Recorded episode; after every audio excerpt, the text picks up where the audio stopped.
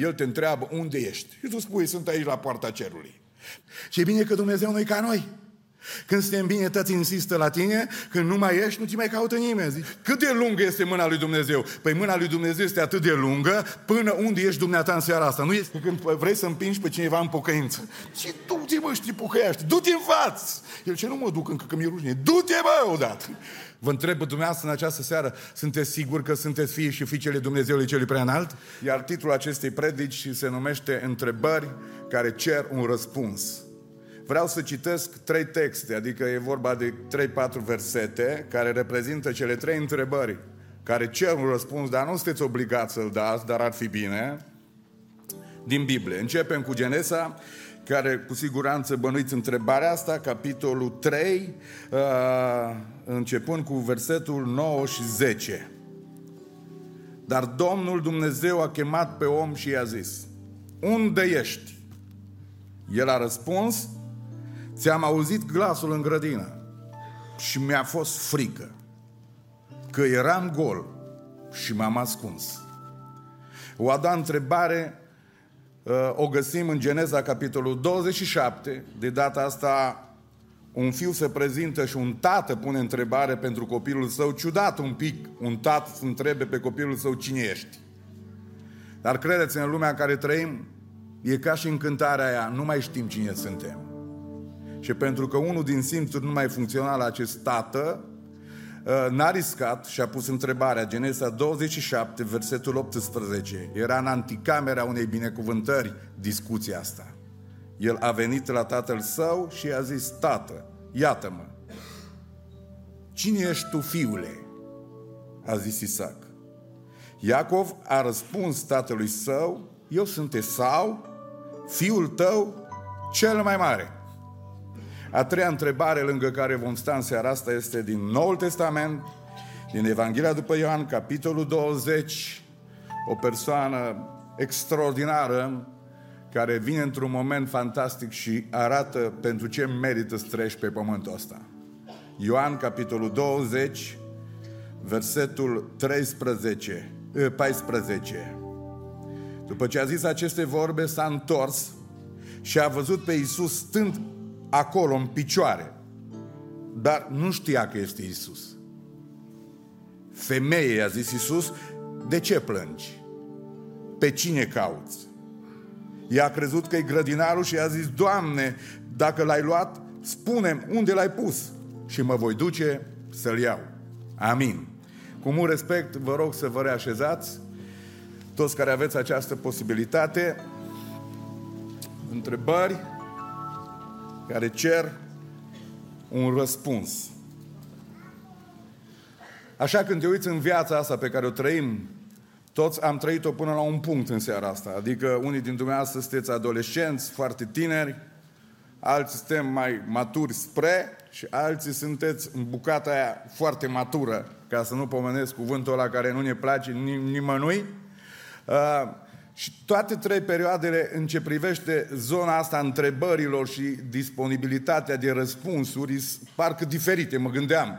Când ești copil, nu prea vrei să te întrebe nimeni nimic. Unde ai fost, când vii, deci nu-ți plac întrebările. Dar când ești copil, îți place să pui întrebări. O curiozitate este în tine, rațională, logică și tot timpul. De ce e asta? Cum e asta? Știți că Copiii, în general, ne terorizează capul nostru cu mulțime de întrebări. Noi, foarte obosiți, din păcate, nefericit, de multe ori n-am fost dispus să le dăm răspunsurile care trebuiau. Le-am dat răspunsuri rapide, evazive, superficiale și de multe ori ei nu au crescut așa cum trebuie. Da? Sărim peste asta. Dar prima perioadă din viață pui întrebări foarte multe și nu ai vrea să ți se pună întrebări. De ce te-ai dat pe uh, unghi așa? De ce ai fost? La ce oră? Uh, deci atunci sunt enervante întrebările la vârsta asta, da? Mergem mai departe și vine un alt timp în care ne maturizăm, suntem oameni uh, maturi și ajungem acum să avem răspunsuri. Uh, destul de multe, dar nu prea mai ne întreabă mulți, multe lucruri. Vine o altă perioadă, cea care am pomenit-o, în care nu te mai întreabă nimeni nimic. Și asta este un fel de dramă. Am întâlnit de multe ori persoane mai în vârstă și mi-a zis, nu vă supărați, domnul pastor, dar stau cu ei în casă, dar nu mă întreabă nimeni nimic. Bă, câteodată cred că exagerau, dar aveau, nu mă întreabă, uite, nora mea aici. Și nu mă întreabă nimic toată ziua. Păi îmi venea să cred, îmi venea să nu cred, dar e și posibil. Dar zice, nu ia, băiatul meu care l-am crescut, zice, eu cu pasul duce, vine, bă, așa e. Zice, dar nu mă întreabă nici și mi-am dat seama că, de fapt, întrebările, întrebările efective, au un rost foarte mare. Odată că te invită la un dialog, odată că întrebând poți să primești o informație și poți să primești o soluție, care dacă o iei, poate să-ți transforme radical viața. Apoi când cineva te întreabă, arată că are un interes pentru tine și reprezinți pentru persoana aia o valoare.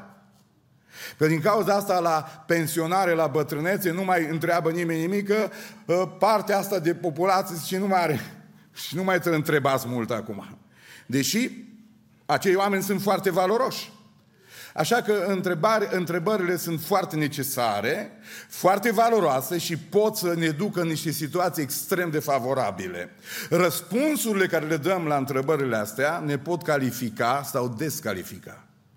În zona aceasta spirituală pot atrage soluțiile de binecuvântare a lui Dumnezeu, dar pot să atragă și altceva.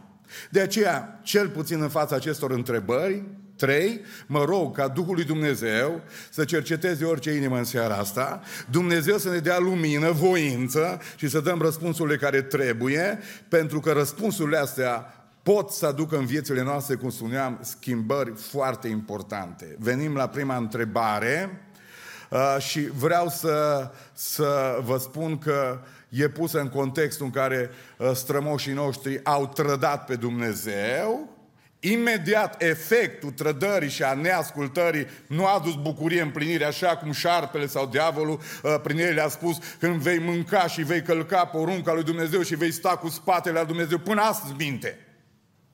Nu se întâmplă nimic dacă faci asta. Va fi chiar grozav. Te vei simți bărbat, te vei, te vei simți om, te vei simți persoană. Vei fi un fel de mic sau mare Dumnezeu. Vei fi ca Dumnezeu.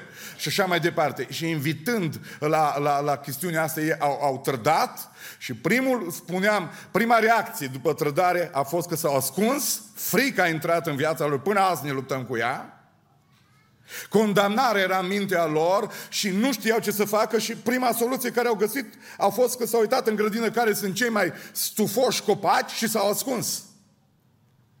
Ei, momentul ăsta care a lovit atât de tare în Dumnezeu și în toată umanitatea, nu l-a lăsat pe Dumnezeu uh, insensibil.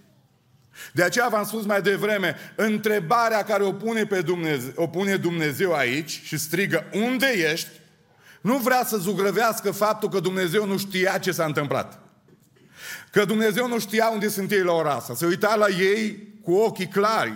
Dumnezeu nu este, uh, nu este Isa care are ochii uh, uh, problemă și nu mai poate să vadă cine e în fața lui. Dumnezeu vede toate lucrurile și Dumnezeu chiar se uită la tine și la mine și la dumneavoastră în această seară. Pentru că El nici nu doarme, nici nu dormitoază niciodată. Cel ce păzește pe Israel este prezent la poarta cerului în această seară. Să-i spunem binecuvântat să fie numele Lui. În general, când oamenii nu te ascultă, când îți întorci spatele, uh, uh, de fiecare dată nu dorești să-i întâlnești atunci. Numai dacă dorești să-i întâlnești ca să te răzbuni. Dar în momentul acesta, Dumnezeu face primul pas. Am spus de multe ori în multe predici, cred că prima dovadă a dragostei lui Dumnezeu în Eden și din Eden până în seara asta este interesul extraordinar pe care Dumnezeu îl are pentru ființa umană și El caută ființele umane indiferent cât de căzute. Indiferent cât de jos au mers. Chiar profetul spunea, oare este mâna lui Dumnezeu prea scurtă ca să nu ajungă în locul în care eu sunt prăbușit? M-am întrebat odată, cât de lungă este mâna lui Dumnezeu? V-ați gândit vreodată brațul sau mâna lui Dumnezeu cât de lungă este? Știți cât este de lungă mâna lui Dumnezeu? Ajunge exact până în locul în care ești. David a măsurat-o și a zis, mâna lui Dumnezeu în viața mea a mers până în groapa piirii. Mâna lui Dumnezeu a mers până în fundul mocirului. Vă dați seama că de multe ori în viață am vrut să luăm un lucru, să că eu am un avantaj aici. Uh, vreau să iau un lucru și cineva să hai că n-ajung. Bă, mergea 2 centimetri, tot pe vârful, pe vârful, să-și pun un scaun. Și veneam eu înaltul de 1,87 m și lejer luam lucrul ăla.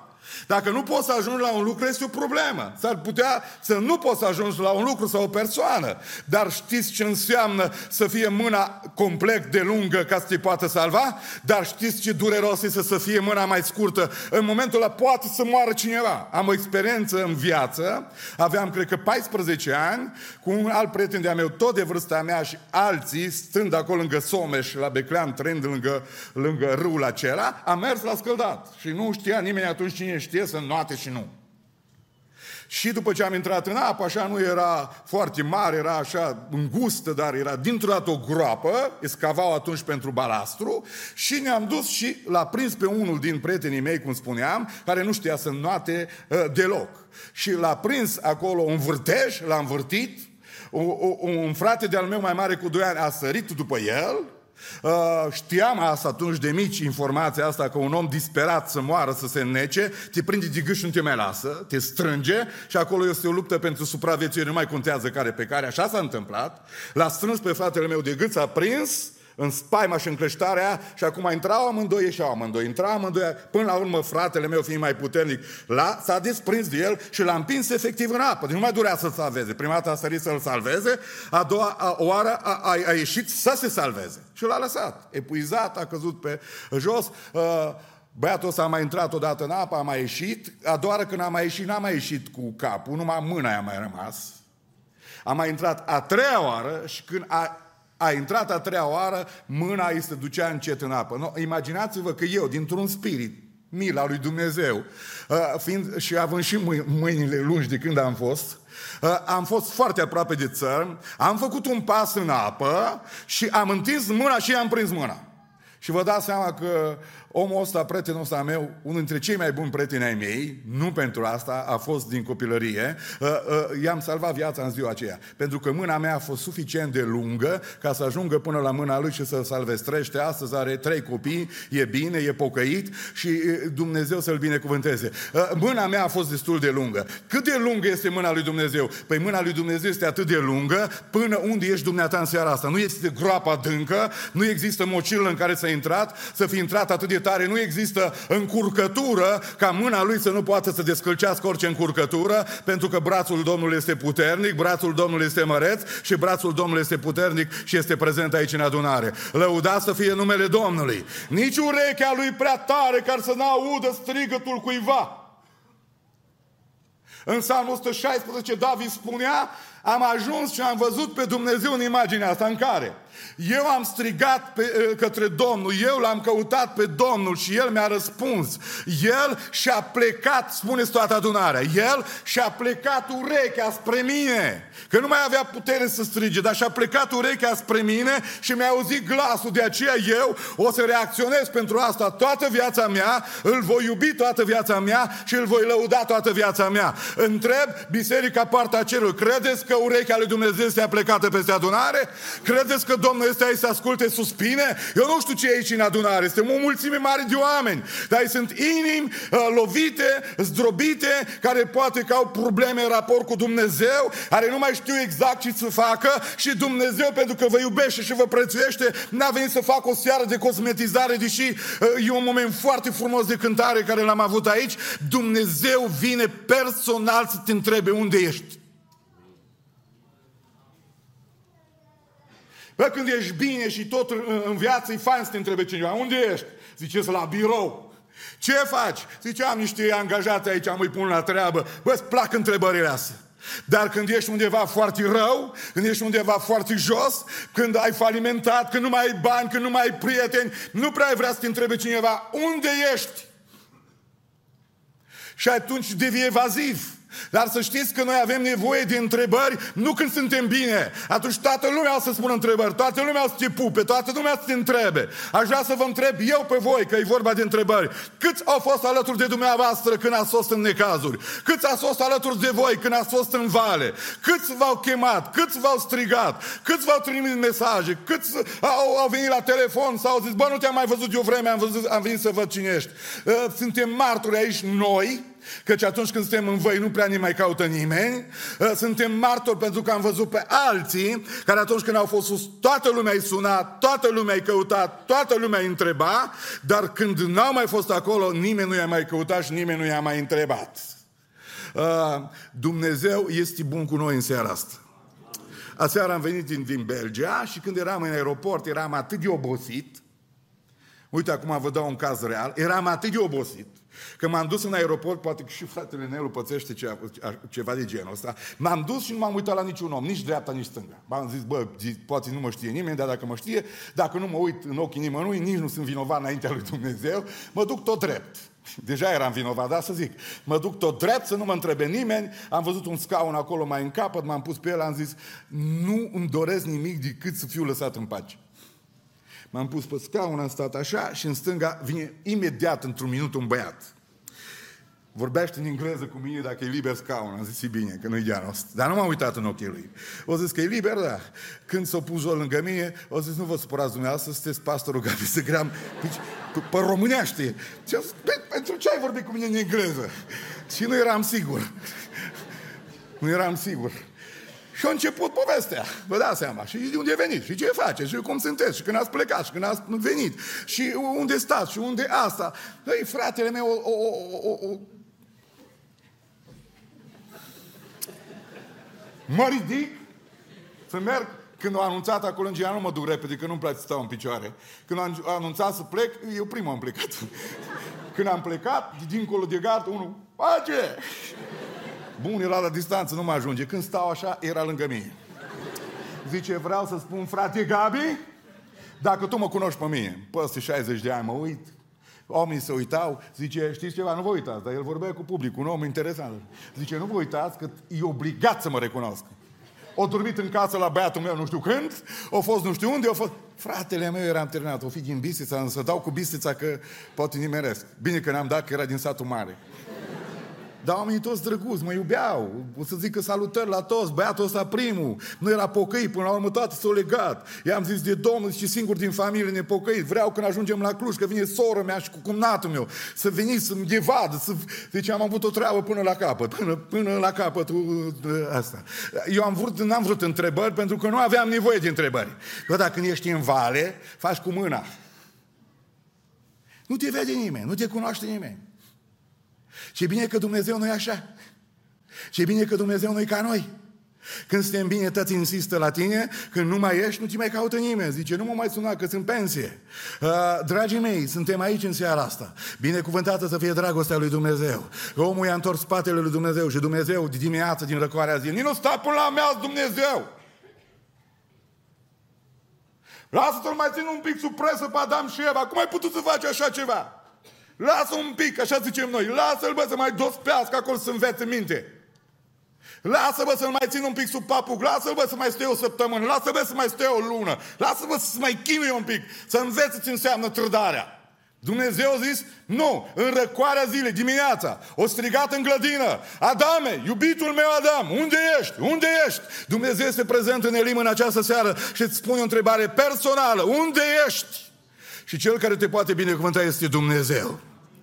Uh, o zis Adam, uh, să știți că noi în raport cu Harul lui Dumnezeu, vă rog să nu, uh, mă duc pe limbajul tineri, vă rog să nu vă dați filme, că în raport cu dragostea lui Dumnezeu, noi nu prea putem să facem mari lucruri și mari sprăvi, dar putem să facem un lucru care niciodată Dumnezeu nu-l va înlocui. Putem să-i răspundem.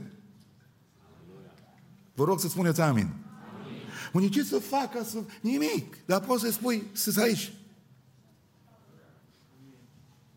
Dacă ți-ar fi cerut Dumnezeu, nu știu câte mii de euro, zici, da, nu am putut să mă bocăiesc, că nu știu o taxă, n-am putut să fac asta. Dar Dumnezeu te întreabă în seara asta unde ești, El știe unde ești, El știe exact cum ești, dar, dar poți să ai bun simțul ăsta să-i spui, Doamne, să aici! Și eu spun în această seară, Doamne, să aici în adunare. Să aici am nevoie de harul Tău, să aici am nevoie de mila Ta. Să spunem, binecuvântat să fie Domnul, binecuvântat să fie Domnul. Deși El poate să dea totul pe față, de fiecare dată El spune, fă un semn cu mâna că ești aici, câteodată și predicatorii spun, ă, dragii mei prieteni, doamnelor și domnilor, frați și surori, faceți-mi un semn cu mâna.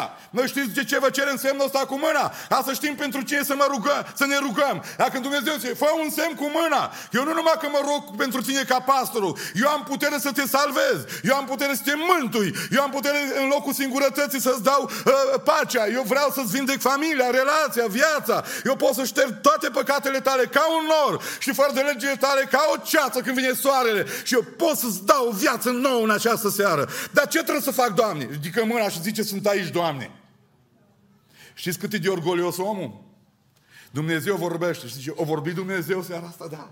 Uh, uh, mai merg părinți, întreabă copiii acasă. Ți-o vorbi Dumnezeu în seara asta? Da. Și? De ce n-ai ieșit în față? Uh, de ce n-ai ridicat mâna? Părinții tot timpul cu ochii pe voi. Am văzut de curând la evangelizare, era, era soția cu ochii pe soț care vrea să-l îndumnezească, să-l pocăiască în seara aia. Și a fost har de la Dumnezeu, mulți oameni veneau să pocăiască și ea îl împinge. Îl împinge. Bă, asta a fost o imagine care nu o să uit, că când vrei să împingi pe cineva în pocăință. Și du-te, mă, știi, pocăiaște, du-te în față! El ce nu mă duc încă că mi-e rușine. Du-te, bă, odată! Nu i-am înțeles-o pe nevasta să vă dați seama că împingerea ei nu avea în vedere doar un gest fizic care se întâmplă acolo. Când îl împingea, ea și visa că bărbatul ei din seara aceea va fi diferit, că bărbatul ei va gândi diferit și ei vor fi împreună mântuiți într-o familie binecuvântată. Poate copiii lor avea nevoie de un bărbat mântuit și l-a împins așa spre Dumnezeu. Dumnezeu nu te împinge în seara asta, dar Dumnezeu te cheamă în seara aceasta. Și să spunem din toată inima glorie Domnului. Deși Dumnezeu poate să dea tot pe față aici, bine că nu o face, uh, dar vreau să vă spun ceva. Mărturisirea a ceea ce suntem noi și unde suntem noi aici în seara asta ne aparține nouă. Dumnezeu zis lui Adam unde ești. Nu i-a zis nici cum ești. O zis unde ești. Adam a răspuns sunt aici. Vreau să spun ceva despre mine. Uh, stimații mei, frați și surori, doamnelor și domnilor, stimații pastori și preoți, noi nu suntem un fel de securiști. Sau de la SRI.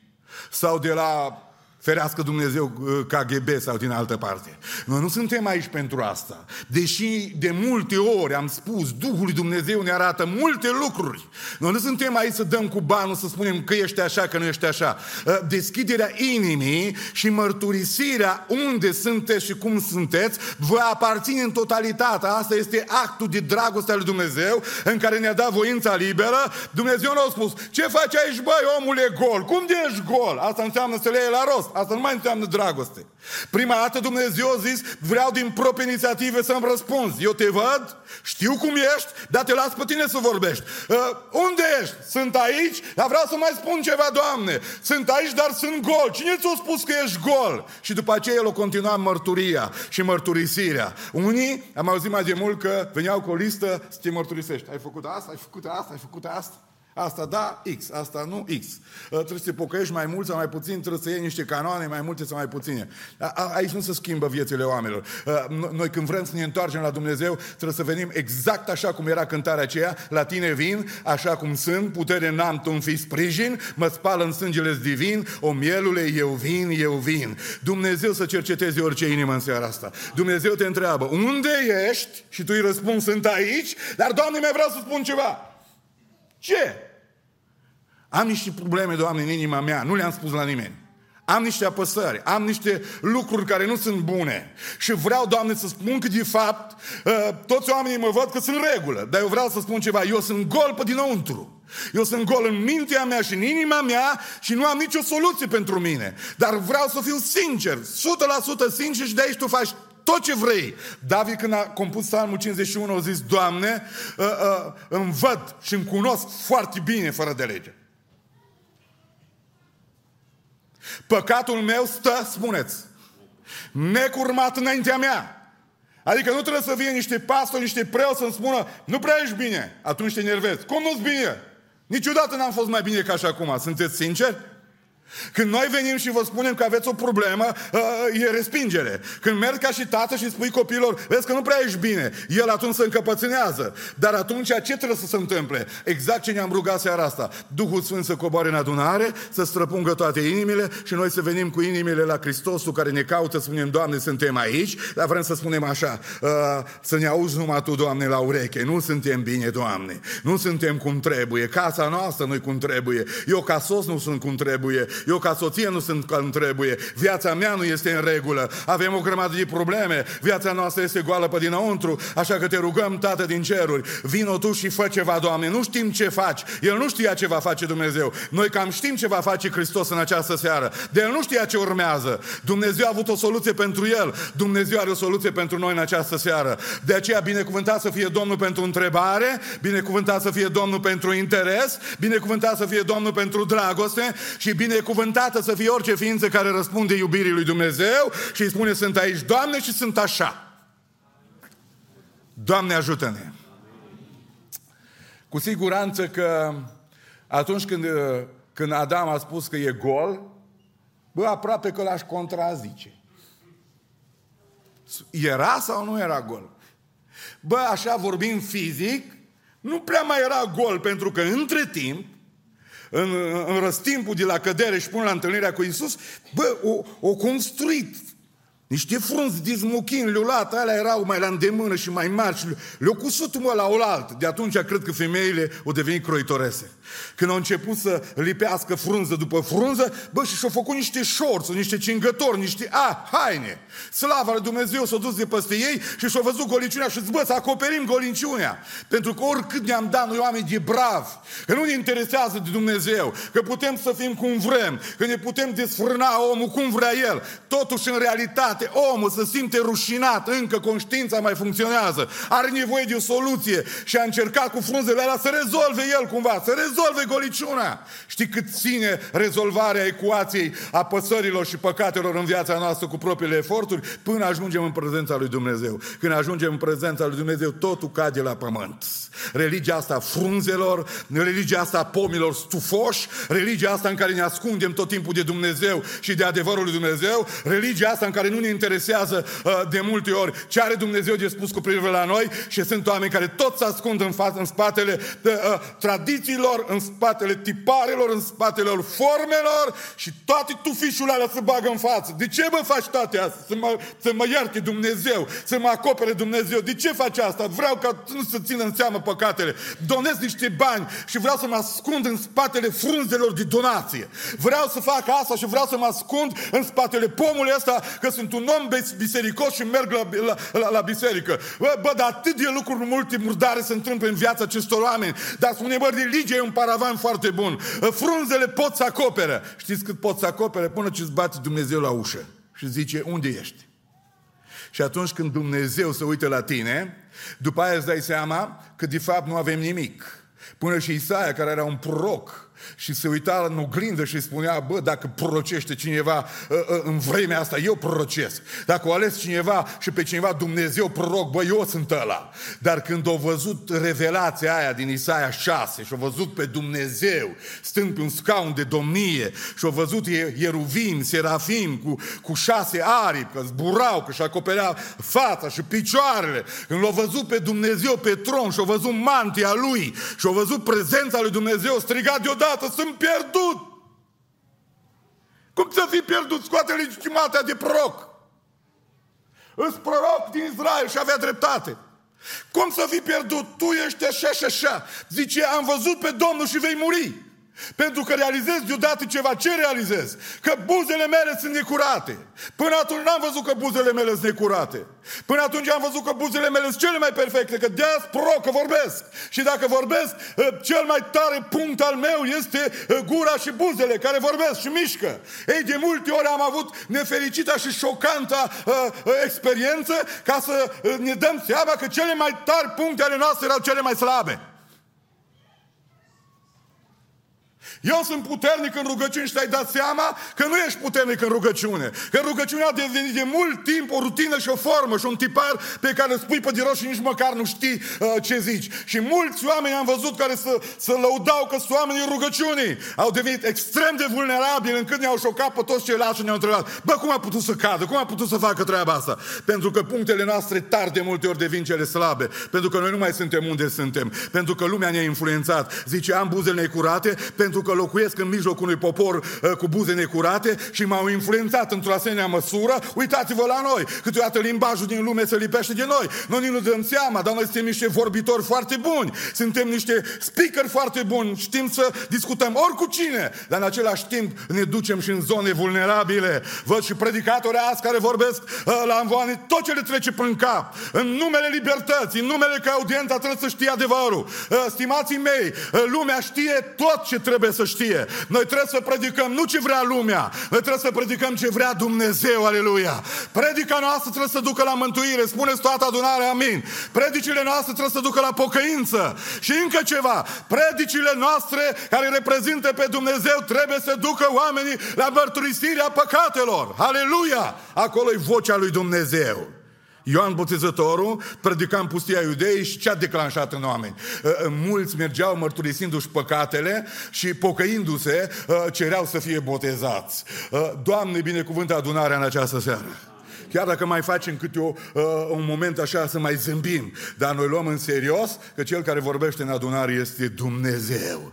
Când vorbește Dumnezeu, nu te mai dai în spectacol. Dacă îl iei în serios pe Dumnezeu, nu mai spui sunt bună, sunt bun, sunt religios, sunt în regulă, frunzele pe mine, uh, mă gândesc săptămâna asta pe unde am mers și la câți bolnavi am vizitat și aici Daniel cu Africa și a, a ce treabă am eu? Suntem echipați de o grămadă de frunze pe noi, dar de fapt în realitate nu suntem cum trebuie. Dar Dumnezeu ne iubește, aleluia. Și El vine să zdrobească toată religia noastră. Știți cum o zdrobește? Să prezintă.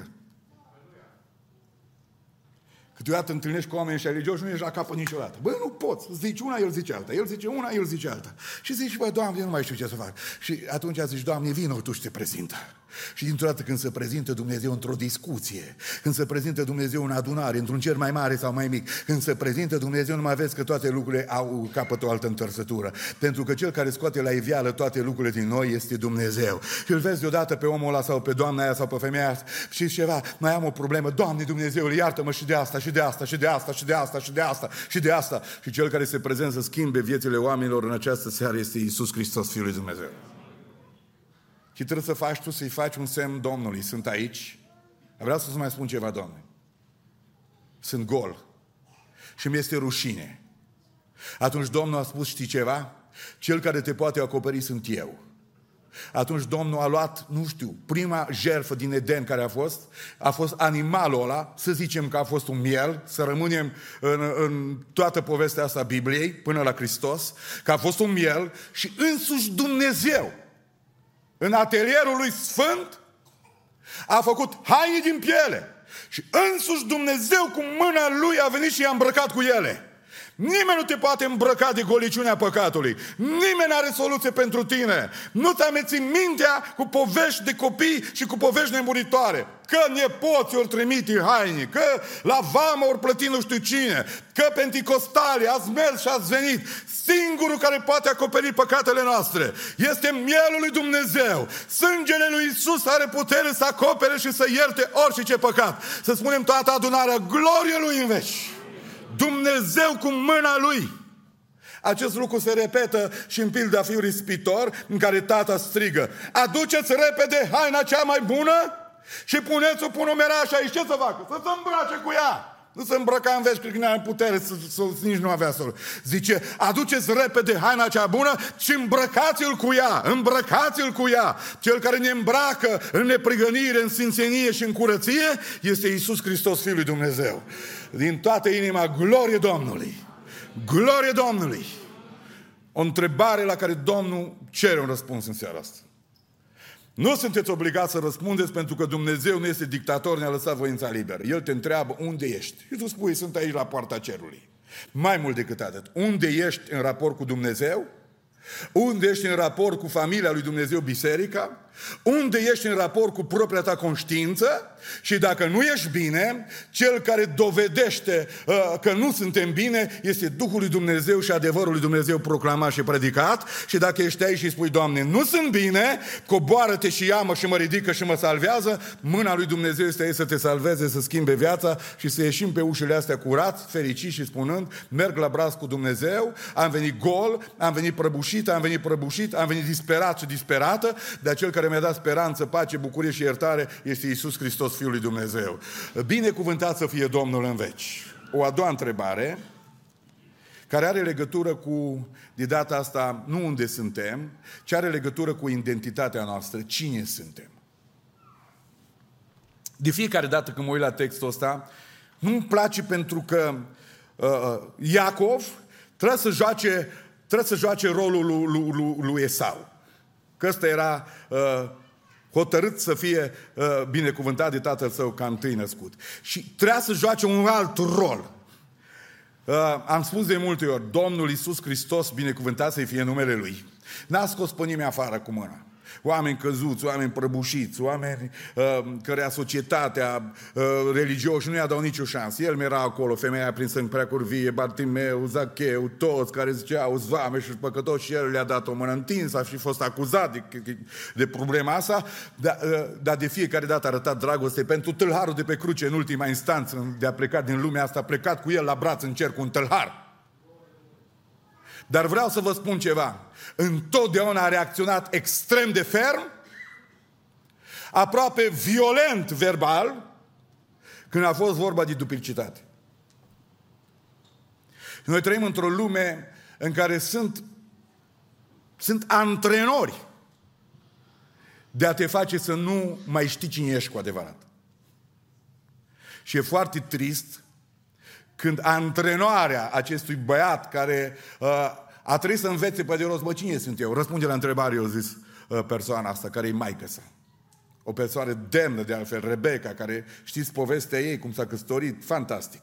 Dar ajunge într-un punct în viață în care își leagă atât de mult inima de acest băiat, încât dorește să primească el binecuvântarea și atunci, știind cum se procedează, a vrut să-l învețe să fie cine nu Și a zis, Mamă, băiatul i-a zis, aici mi se pare dramatic. Mamă, dacă mă simte tata, dacă mă pipăie, ceea ce se și întâmplă, o, o prevăzut asta, dacă mă pipăie cumva, și între mine și fratele meu să ai o diferență că el are așa mai mult păr pe mâini și pe piept și dacă tata este destul de înțelept să mă pipăie și va face asta, atunci se va întâmpla ceva. Voi fi descoperit și în loc de binecuvântare, eu voi primi un blestem.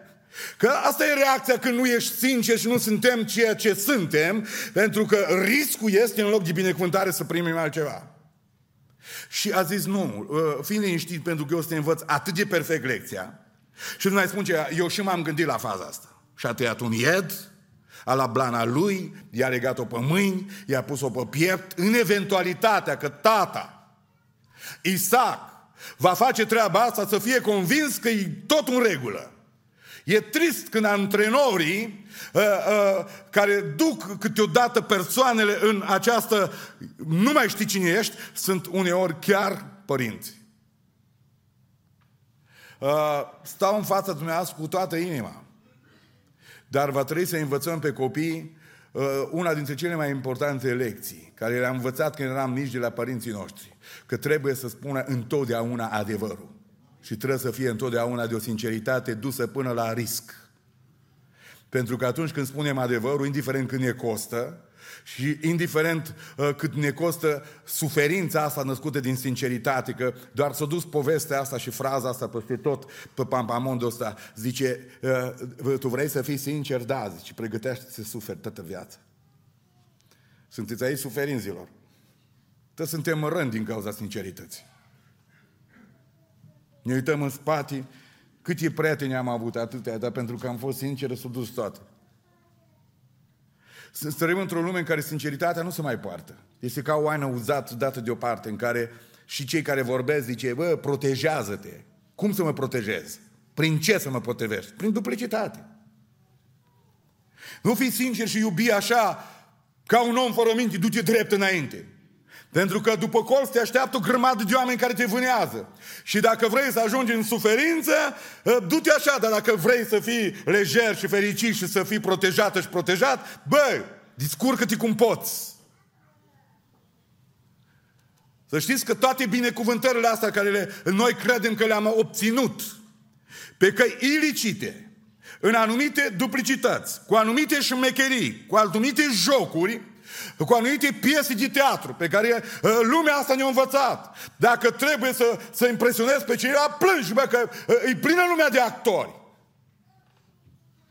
Câte familii nu au ajuns la divorț din cauza că unul din cei doi, când au mers la altar, a fost actor, nu a fost iubitul ei. A fost un actor care era încă într-un lor în care a mai fost și altă dată, cu alte persoane. Căci atât de multe mirese au mers acolo și ele erau niște actrițe senzaționale. Câte vreme mașinile băiatului erau patru în curte. Și eu zic, maică sa, exact ca și Rebecca. Bă, îndrăgostește de el, nu-mi place, las că ți-a plăcea după. Și lumea asta e croită numai din actori. Îmi pare rău să spun câteodată că actoria s-a intrat și prin biserici. Oameni care sluțesc fețele și vocile ca să impresioneze. Nu se poate, suntem aici în adunare. Cel care este prezent în adunare te întreabă în această seară. Până la urmă, Gabi Zăgran, tu cine ești? Până la urmă, noi cine suntem în seara asta? Suntem noi fiii celui prea înalt sau jucăm o piesă? Suntem noi cu adevărat mântuiții lui Dumnezeu și criticăm mâinile exact așa este? Sau suntem într-o piesă foarte frumoasă care se numește O seară frumoasă de biserică? Noi trebuie să fim aceia și mâine luni spuneți amin și marți spuneți amin și miercuri. Trebuie să fim fii și fiicii lui acelea străpun. Binecuvântat să fie numele Domnului, aleluia. Lumea asta ne-a învățat cum putem să câștigăm favorul lucru. Cum putem să câștigăm poziția, cum putem să ajungem la inima Tatălui, uh, încercând tot felul de, de, de, de, de tipare și de uh, piese care sunt la un moment dat uh, foarte, foarte la modă în lumea asta. Dar aș vrea să vă spun, nicăieri nu trebuie să facem asta, dar cu atât mai puțin în biserică, în prezența lui Dumnezeu. Dragii mei, Rebecca știut că soțul ei nu mai poate să vadă. Și să știți, toate cele patru simțuri le-au pus în scenă uh, Isaac ca să-l detecteze pe el. A simțit, băi fraților, a simțit că nu e el. S-a prezentat. Zice, tată, cine ești fiule? O repetat înaintea oglinzii de mai multe ori. Zi după mine, eu zic Rebecca, cine ești? Zice, îți Iacob. Bă, nu ești Iacob, ești Esau. Zi cine ești? Uh, bă, nu te mai gândi, zi din prima. Uh, Esau. Și până o ajung. Cine ești? Esau. Cine ești? Esau. Am auzit povești uh, pe timpul lui Ceaușescu, aceștia care schimbau pașapoartele și băgau alte nume, ungure de unguri, de neamți. Românii inventivi întotdeauna. Băgau acolo poza lui, la Gheorghe, din uh, uh, St. George Bay, dar el, de fapt, era Ișfan din, din lângă Budapesta. Și eu băga poza lui Gheorghe, dar el era Ișvan. Și îi spunea, cine? Ișvan, Ișvan. Cu accent unguresc. Unii o la din neamț și-au trecut, știu oameni care au trecut, s-au dus în America. Bă, te să uita, te îl caute. Eu, eu am emoții de multe ori când îl caută pe a meu.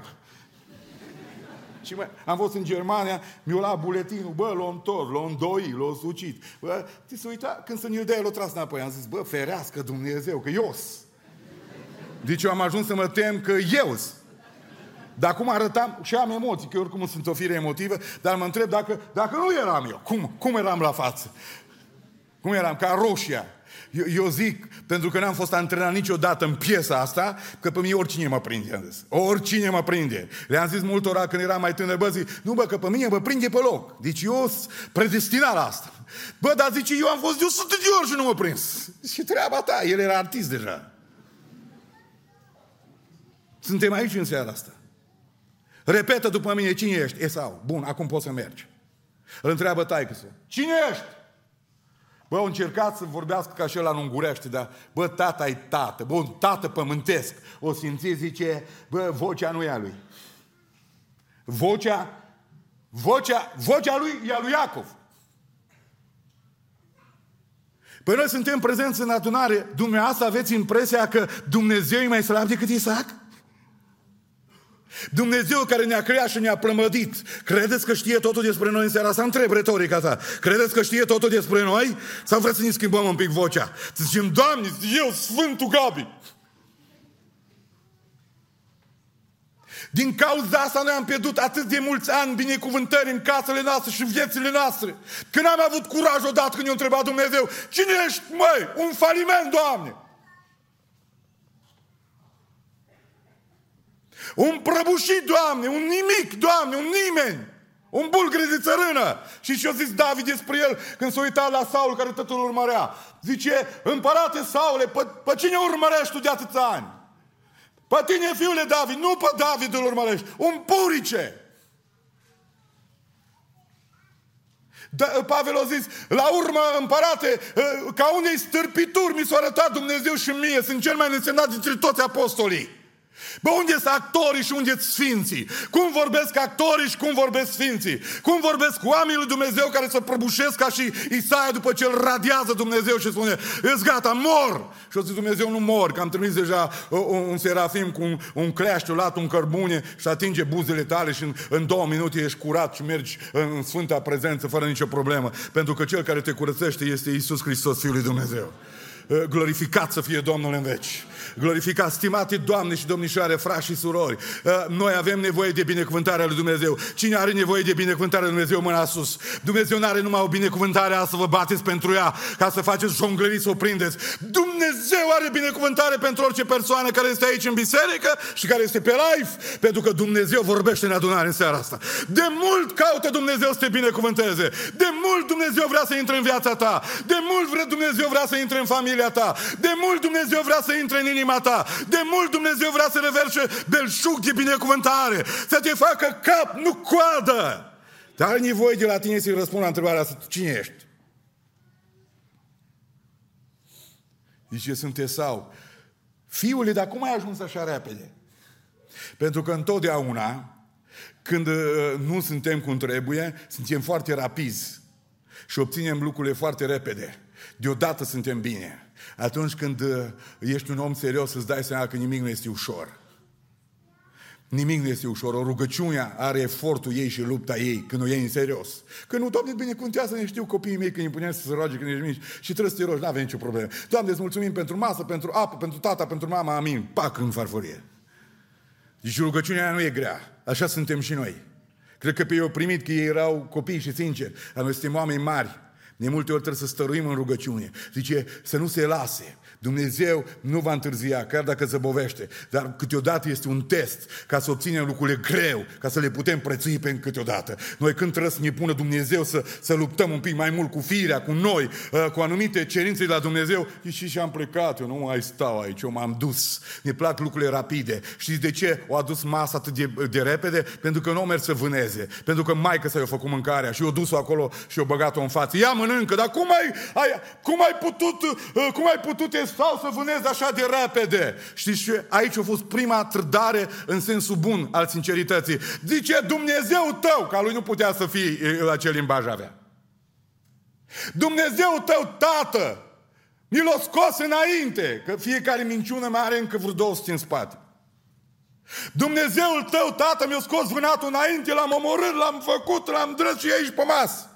Nu era nici vânat, Dumnezeu nu a fost implicat în treaba asta, El nu a făcut niciun efort, tot a făcut maică sa, era un ied de lei de acasă, l-a gătit maică sa bine că de-aia i-a fost nevastă atâția ani, i-a pus pe masă, știut cum să-i dea gustul și zice, asta e, o mânca cu poftă. Zice, ai un pic să te sărut. Uh, Dumnezeu nu are nevoie să facă jonglerii ca și Isaac. Hai să te, să te sărut, de fapt, a vrut să-i miroasă hainele. Când l-a sărutat, în loc să-l pupe, trăgea pe nas aer. Zice, bă, hainele lui. Esau, e mirosul hainelor lui. Pentru că un tată își miroasă copiii. Și animalele recunosc iezii și miei după miros. Eu mirosit și zice, îs hainele, îs hainele lui Esau, bă, el o fi. Dar vocea nu e a lui. Suntem aici în seara asta. Iisus Hristos este Domnul. Iisus Hristos este prezent în adunare. Este o cântare care spunea mai devreme, care spune, nu mai știm cine suntem. Nu mai știm înspre cine îndreptăm. Ne-am pierdut identitatea. Este foarte dramatic să întrebi într-o țară creștină, care la recensământ se declară creștină, să întreb, dumneavoastră sunteți mântuiți? Nu mai știm cine suntem. Suntem creștini ortodoxi, suntem creștini pentecostali, suntem creștini baptiști, suntem catolici, suntem adventiști. Nu, dar cine sunteți? Ce răspuns ar trebui să dăm? Suntem fii și fiicele Dumnezeului celui prea înalt. Dumnezeu ne-a mântuit și ne-a iertat păcatele și ne-a scris numele în cartea vieții. De aceea, orice s-ar întâmpla în țara asta și în lumea asta, Dumnezeu este cu noi. Uh, din toată inima glorie lui Dumnezeu. Din toată inima glorie lui Dumnezeu. Zice, vine un frătiuc la mine de mult, frate Filip și fraților, vine și mă prinde așa, eram la o cafea. Zice, am fost la rugăciunea seară, slavă lui Dumnezeu, am zis. Zice, suntem terminați. De la rugăciune terminat. Bun. Suntem terminați. De ce se întâmplă? O vorbit Domnul și vine bomba. Hopa! Am zis, bă, pe unde vine? Zice, vine, e gata, totul e sfârșit. Atunci am zis să ne ridicăm în picioare să cântăm o cântare. La revedere, plecăm, aleluia. Ne vom întâlni pe cele plaiuri, ce vedere uh, minunată. Uh, Dumnezeu deschide cerul, trec pe malul celălalt, o cere fericită zi. Cerul se deschide larg când ne vom reîntâlni. Hai să ne prindem mână în mână, lăsați cafeaua pe masă, că și cine face acela stomac și plecăm spre ceruri. Hai și nu lua chiar așa, frate Gabi.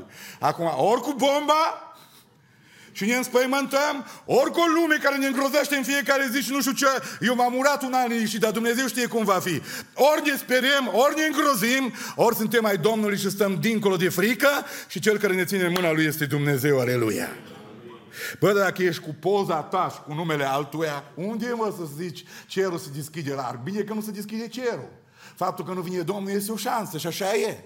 Uh, cineva spunea un prieten care e primar, zice, mă, până la urmă când Dumnezeu îți dă un cancer, este o mare dovadă de dragoste. Cum noi nu prea suntem pocăiți, zice, avem timp să ne pocăim.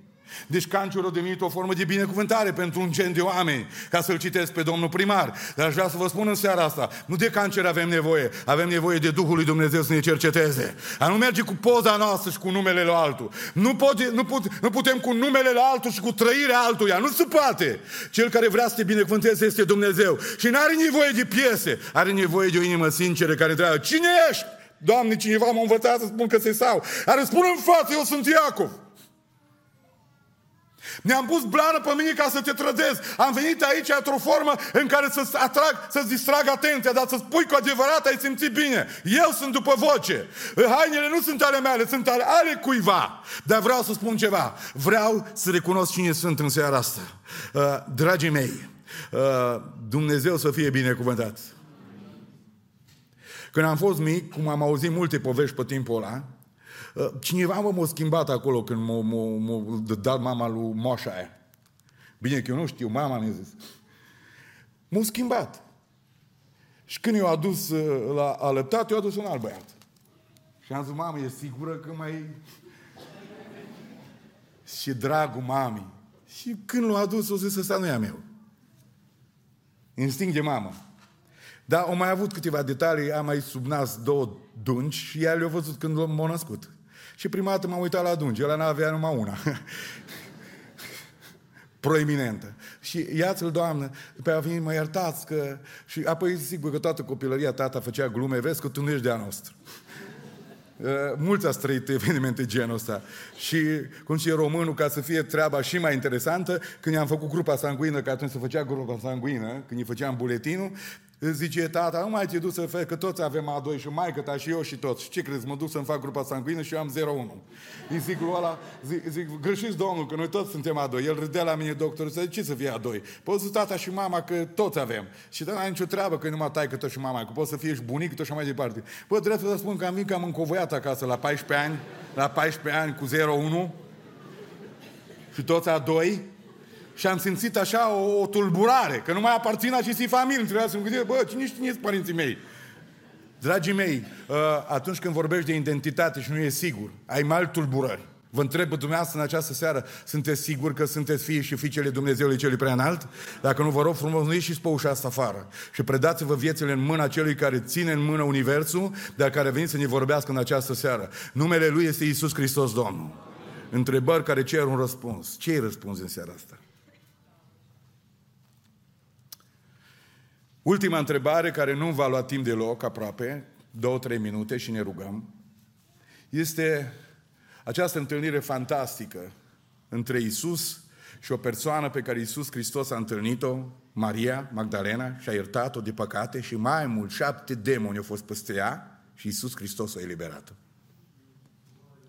Asta mă aduce încă o dată uh, primul cuvânt care l-am spus, Mâna lui Isus Hristos nu este prea scurtă ca să ridice nici urechea lui care să audă și nici puterea lui să elibereze. Isus Hristos este prezent aici în această seară, în orice lănțuire ești, în orice legătură ești și în orice situație ești și oricât de jos te-ai dus, mâna lui Isus Hristos te poate ridica în această seară. Și deși femeia asta l-a iubit mai mult decât toți ucenicii, la patru dimineața s-a dus la mormânt, mort. Isus e mort, îngropat. Dar ea nu interesează, zice, eu îl vreau pe Iisus și mort. Îl vreau. Și când a găsit mormântul gol, că Iisus era viu, ea a zis, bă, l-a luat cineva, l-a dus. Și o zis grădinarului, că așa îl vedea pe Iisus grădinarul, o zis, dacă l-ai luat, spune unde l-ai pus. Îți dispus la efort, mă duc să-l iau. Pentru că avea mirezme, să-l îmbălsămeze. Îl vreau pe Iisus și mort. Eu nu plec de aici. Luptă pentru uh, ceva foarte drag. Și chiar dacă este o persoană atât de sinceră, atât de luptătoare, atât de îndrăgostită de Hristos, Hristos o testează și pe ea.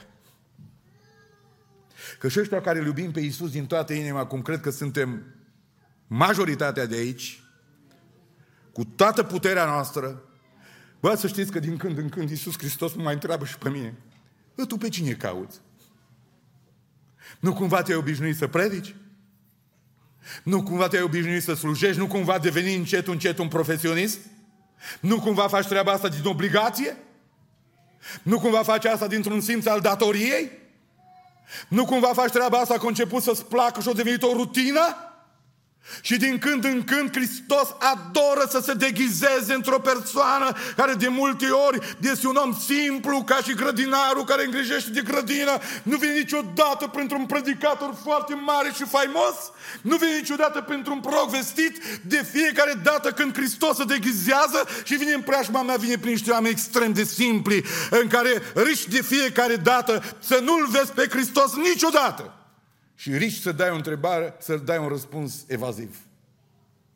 Dar oamenii sinceri, poți să-i trezești la trei noaptea din pat și să-i spui pe cine cauți. El se trezește și zice, îl caut pe Domnul.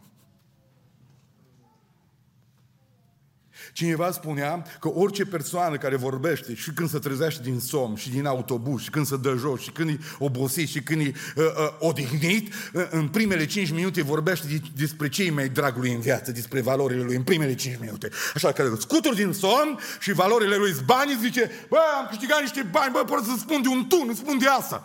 Da, dacă valorile lui este Dumnezeu, imediat va vorbi și cum ești. Hai să ne rugăm Domnului. Hai să ne plecăm pe genunchi. Am o problemă. Hai să mergem înaintea Tatălui. Dumnezeu te poate ajuta. Unde sunt oamenii ăia? Unde sunt oamenii care, la un test simplu pe care Duhul Sfânt îl face în seara asta, de data asta îl face prin mine ca și predicator, dar de toate ori l-a făcut prin oameni pe care nu i-ai cunoscut. Iisus Hristos te întreabă, tu pe cine cauți? Bă, dacă Maria știa că este Iisus, era grozav. Doamne Iisuse, cum să nu pe tine, dragul de tine? Îi vezi pe oameni în fața unui crucifix, acolo să prăpădiesc, acolo să tupesc, în fața unei cruci. Atunci evlaviei peste ei de curge așa ca și robinetul. Dar când dintr-o altă imagine, la fel se topește. Nu avem nevoie de momente de genul ăsta. Noi suntem niște oameni absolut normali. Dacă cineva mergând prin grădina lumea asta ne întreabă, ă, Gabi Zăgran, Maria, Gheorghe, Iona, Alina, Carmen, voi pe cine căutați? Voi răspundeți lejer. Noi căutăm împărăția lui Dumnezeu neprihănirea și Domnul vieții noastre este Isus Hristos. Să spunem toată adunarea glorie Domnului. Glorie Domnului! Glorie Domnului! Asta înseamnă că viața noastră este pe drumul bun. Mi-aduc aminte de poetul Costache Ioanid, care a scris o poezie. Am învățat odată toată pe de rost, dar aici m-am închinuit memoria, n-am vrut să intru pe telefon, să nu mă vedeți cum pe telefon, cu cine știți credeți? Ă, că o puteam găsi. Eu am, am, am și recitat în, în biserică când eram mai mic, ea și să cântă, ă, am căutat iubirea. Am căutat iubirea ca un pământ edenic de pace troienit. Am vrut să-i spun odată clipei, rămâi, ești prea frumoasă. Am căutat zadarnic că Pace n-am găsit. Frații mei, surorile mele, suntem aici. Dumneavoastră pe cine căutați? Pe cine căutăm în vremea asta? Iisus Hristos să mișcă în adunare. Nu-l vezi, este aici, te întreabă tainic, tu pe cine cauți? Toți căutăm ceva. Toți căutăm la ora asta ceva. Undeva cauți, ori una, ori alta. Dar Iisus te întreabă și tu poți să-i răspunzi, tu pe cine cauți? Zice, eu îl caut pe, pe Domnul pentru că viața mea a avut o bucată foarte neagră și întunecoasă. Șapte demoni și vicii mă purtau dintr-o parte și în alta. Și a bătut diavolul joc de trupul meu, de mintea mea, oameni, bărbați. Și am avut o bucată de viață atât de urâtă încât am zis, din coșmarul ăsta nu mai ies niciodată. Într-o zi în fața mea a apărut Iisus Hristos, care mi-a iertat toate păcatele și a zis, fică, păcatele tale care sunt multe sunt iertate, du-te în pace. Credința ta ți-a mântuit. Eu de atunci l-am urmat pas cu pas, zi de zi. Noaptea nu mai era noapte fără el și ziua nu mai era zi fără el. Dar l-au răstignit al alteieri. Și mi-au luat dragostea definitiv. Eu nu mai are rost să dorm. Pentru mine nopțile nu mai există. Eu îl vreau pe el. El e totul pentru mine. El e tot ce înseamnă viața mea, stimați frați pocăiți care vrem să zburăm la cer și să fim răpiți. Întreb la Timișoara în această seară, este viața noastră în totalitate o îndrăgostire puternică și profundă de Isus Hristos? Simțiți așa o dragoste în piept pentru El în care spuneți, bă, dacă vine Domnul aici, explodez de bucurie! Ați fi dispus la un efort dacă cumva el s-ar distanța de voi să mergeți să-l căutați cu orice preț până îl găsiți? Sau suntem cu ochii pe ceas să ieșim cu mașinile să plecăm acasă? Iisus Hristos este prezent aici în adunare. Dacă citești cântarea cântărilor, capitolul 3, care este un poem al iubirii, acolo spune la un moment dat că o îndrăgostită se trezește noaptea în așternut și iubitul ei nu era acolo. Zice, am căutat noaptea în așternutul meu Apropo, câți dintre noi am dormit atâtea nopți fără Dumnezeu în inima noastră? Cât de mult am riscat? Cum putea să se sfârșească viața fără El să mergem în iad? Apoi odată câte zile am pierdut din cauza că El n-a fost Domnul și Stăpânul vieții noastre, câtă liniște, câtă pace, câtă mireasmă de la viață spre viață venea în noi și prin noi spre alții. Cum putea fi schimbată lumea, strada noastră, ă, scara noastră de boc, orașul nostru, comuna noastră, dacă noi îl păstram și îl plimbam pe Dumnezeu prin Timișoara. Am căutat noaptea în așternut pe preiubitul inimii mele, l-am căutat, dar nu l-am aflat. Bă, și dacă nu l-am aflat, știți cât e greu e noaptea să te trezești. Te trezești și imediat ia somnul. Zice, m-am sculat noaptea, nu m-am culcat înapoi, că las că a venit dimineața. Știți cu câți oameni mă întrezesc și mă întâlnesc în evangelizare și Doamne, ce nu vă pocăiți? Zice, las un pic mai încolo, mai dorm un pic. A mai fi vreme. Zice, m-am ridicat noaptea. Este o persoană de gen feminin, noaptea. Și ce înseamnă pentru femei noaptea. Se ridică noaptea. Asta e ca să transmită un mesaj. Niciodată nu există niciun obstacol pentru oamenii care iubesc. M-am ridicat noaptea din așternul, m-am îmbrăcat, am ieșit în stradă și am găsit poliția comunitară. În vremea aceea străjerii care păzeau cetatea și m-a întrebat, n-ați văzut pe preiubitul inimii mele? N-ați văzut pe preiubitul inimii mele? Bă, femeie nebună, du-te culcă-te, unde umbli noapte pe drum? N-ați văzut pe preiubitul inimii mele? Dragostea nu mă lasă, nu l-ați văzut? Și zice, nu l-am văzut. Și după ce am trecut de ei, undeva l-am aflat. În seara aceasta este un pic invers.